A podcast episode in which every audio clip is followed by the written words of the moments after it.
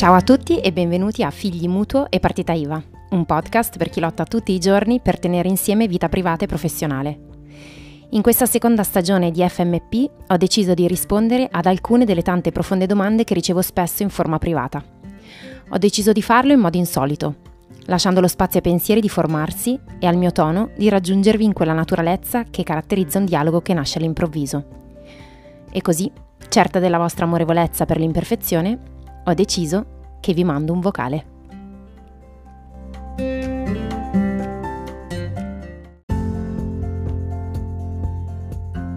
Anche oggi metto insieme due domande e credo che si parlino un po'. La prima è questa, come fai e che cosa fai quando non ti senti sicura o abbastanza capace? Come affronti questi momenti lavorativamente parlando? E l'altra è, vedo sempre che studi molto e sei sempre in evoluzione. È una cosa che piace anche a me, informarmi, studiare e leggere. Come fai però ad essere sicura di mettere in pratica gli insegnamenti nel modo giusto? Come trovi un riscontro? Dico che queste due domande si parlano perché eh, dicono di una delle mie caratteristiche che è quella di non smettere mai di studiare. Um, entro nel merito del, delle domande. Come faccio a sentirmi sicura e abbastanza capace? Io non mi sento mai sicura e mai abbastanza capace.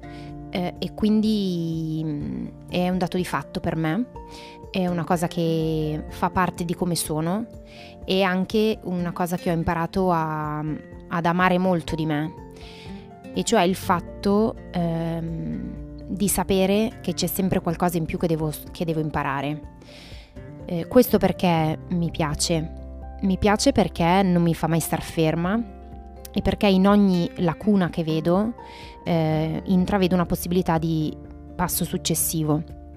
Per cui il mio non essere sicuro e non essere abbastanza capace in realtà non viene mai risolto da un mm, nuovo passo formativo.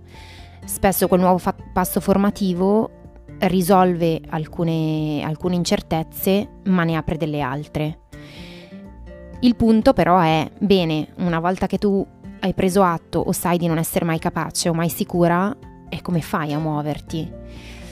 Anche questo un po' io l'ho imparato nel tempo e cioè che se non mi muovo non potrò mai sapere eh, che cosa ancora devo fare o che cosa ancora posso migliorare.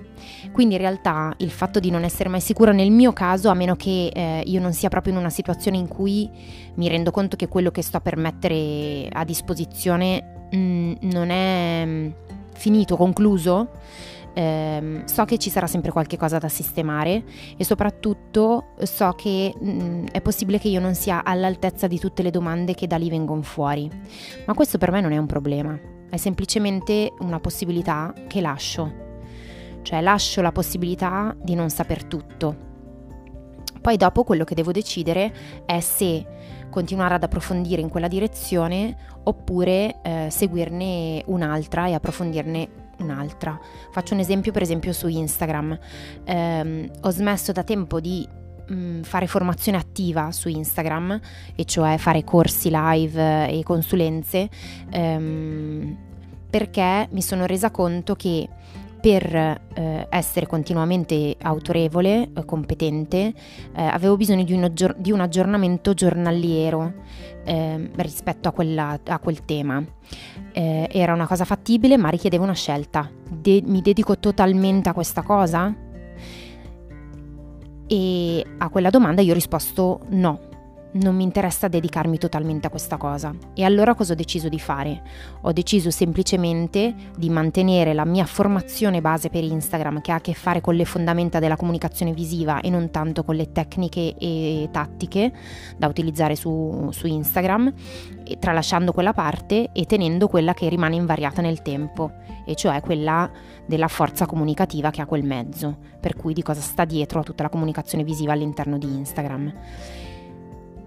Quindi in quel caso io ho fatto una scelta di non sapere. Ho deciso di non sapere tutto di Instagram per dedicarmi anche ad altro, soprattutto ad altro, che nel mio caso sta, diciamo, molto prima. che ha a che fare con le fondamenta, le radici di un'attività, eccetera. Ehm, questo significa che nel momento in cui qualcuno mi chiede una consulenza per Instagram, io gli dico no. Nel momento in cui qualcuno mi chiede di fargli, non so, di guardare il profilo, dire determinate cose, fare determinate cose legate ad Instagram, oppure fare dei corsi live dal vivo su Instagram, la risposta è no, perché so di non sapere perché so che non so tutto di quello e so che il mio apporto, approccio arriva solo fino a un certo punto, che non è senza valore, ma semplicemente non è sufficiente per sapere tutto di quel mezzo e utilizzarlo al 100% delle sue potenzialità. Ok, quindi è sicuramente utile la mia parte di intervento, ma non è sufficiente ad avere il controllo totale di, quel, di quello strumento. Ehm, Continuo comunque a proporre i miei contenuti per Instagram, sì perché so che sono validi, so che sono validi fi- e che arrivano fino a un certo punto, dopodiché bisogna rivolgersi a qualcun altro. Come faccio a capire, qua arrivo all'altra domanda, che quello che studio è messo in pratica in modo corretto e la prova della realtà è quella che funziona meglio. Ehm, e ti faccio un esempio. Di recente, anzi no, non è di recente, all'inizio dell'anno ho letto un libro, no, all'inizio dell'anno ho iniziato a correre mm, presto, la mattina. Poi a un certo punto ho letto un libro di un um, guru americano um, che si occupa di motivazione, empowerment e cose del genere, um, che diceva, di fatto che ha scritto un libro che diceva che uh, se una persona davvero voleva dare il 100% di sé nelle sue capacità, potenzialità, eccetera, eccetera, uh, doveva svegliarsi alla mattina alle 5 e fare un'ora suddivisa in un modo che indicava lui. Io che sono una ehm, che per caratteristica prendo molto sul serio delle indicazioni così specifiche, sono anche una che le mette alla prova e quindi ho iniziato a svegliarmi alle 5, andare a correre ehm, per 20 minuti, fare 20 minuti di, di meditazione barra lettura eh, e altri 20 minuti di apprendimento. Eh, ho tenuto per un po' eh, e poi alla fine mi sono, resa, mi sono fatta un sacco di domande. Mi sono detta, ehm, se davvero questa è la regola, se davvero la condizione perché uno sia totalmente se stesso e che si sveglia la mattina alle 5 e faccia queste cose qua, ci sono un sacco di persone che rimangono fregate. Ehm, nel senso che ci sono un sacco di persone che questa cosa non la possono fare e io ho in mente delle amiche che sono separate e che hanno dei bambini piccoli, ho in mente altre persone che fanno dei lavori con i turni. Ehm, Insomma, l'essere categorico per me è un punto di fascino, ma è anche un punto di sfida. Per me svegliarmi alle 5, andare a correre e fare eh, poi dopo altri 20 minuti di, di, lavoro respiratorio è stato veramente ehm, una scoperta. Ma quella rigidità che avevo appreso ho capito che non era utile non era utile per me e non era utile per le persone con cui mi interfacciavo e a cui potenzialmente avrei potuto suggerire questo metodo per dirgli guarda che se fai così viene una figata, la tua vita cambia, ok? Quindi quello che io faccio è prendere quello che mi sembra affascinante e metterlo alla prova nella realtà, verificarlo, verificare che effettivamente sia così. È un rischio, perché delle volte puoi rischiare di dire una cosa che poi scopri non essere vera, però è un rischio che corro io e che mi sento di poter far correre anche a degli altri, perché mi fido dell'intelligenza delle persone che poi dopo magari sanno adattare quella cosa specifica alla loro vita. Nel mio caso, quella, la grande teoria delle 5 del mattino si è trasformata e oggettivamente ha, ha permesso delle differenze, ma, ma, non, ma, ha smesso di essere... Eh, una, una condizione che io propongo, per esempio nella gestione del tempo. Ok, è, vale per me in questa forma, potrebbe non valere per gli altri. Quindi quando io imparo, la prova della realtà è la miglior prova che io posso fare per le cose che imparo.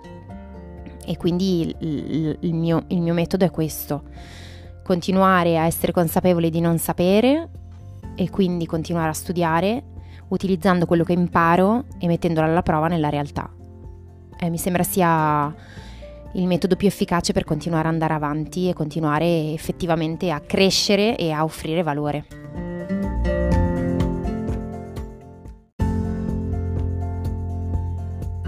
Grazie per aver ascoltato FMP. Spero che la puntata vi sia piaciuta e vi abbia dato degli spunti da cui ripartire per guardare la vostra vita con un respiro nuovo. Se non volete perdervi le prossime puntate, registratevi al podcast e se volete uno sguardo più quotidiano sul mio modo di vivere la vita e il lavoro, potete seguirmi su Instagram cercandomi con lo username Miss Cottage. Miss con y, puntato, cottage.